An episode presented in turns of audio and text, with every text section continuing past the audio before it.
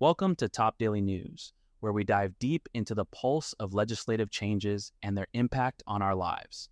In today's episode, we're exploring a groundbreaking development out of Alabama, a state at the forefront of a controversial debate that intertwines reproductive rights, medical ethics, and the legal status of embryos. Join us as we unravel the complexities of recent bills aimed at protecting doctors in the realm of in vitro fertilization IVF, and the broader implications for families across the state and potentially the nation. Alabama's legislature has taken significant steps in response to a ruling that has sent shockwaves through the medical and legal communities. The state Supreme Court recently declared that frozen embryos possess the same rights as children, a decision that has dramatically affected IVF clinics and the many families relying on these services for hope of conceiving.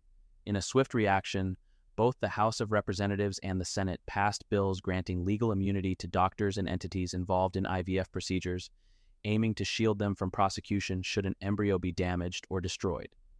This legislative move is pivotal, reflecting the urgent need to reconcile the court's ruling with the practical realities of IVF treatments.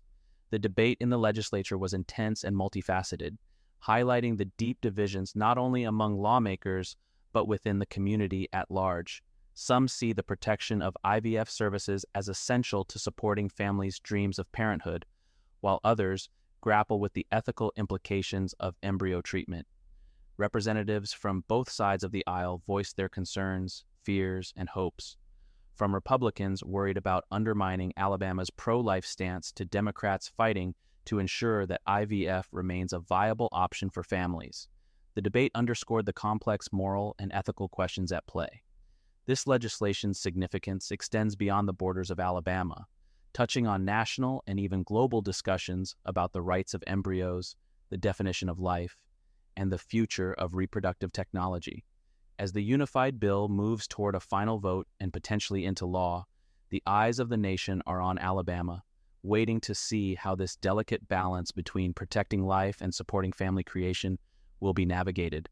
Thank you for joining us on Top Daily News for this thought provoking discussion on Alabama's recent legislative moves to protect IVF and what it means for the intersection of law, ethics, and reproductive rights. As this story continues to unfold, we'll be here to bring you the latest updates and insights. Don't forget to subscribe to our podcast for more episodes that delve into the issues shaping our world.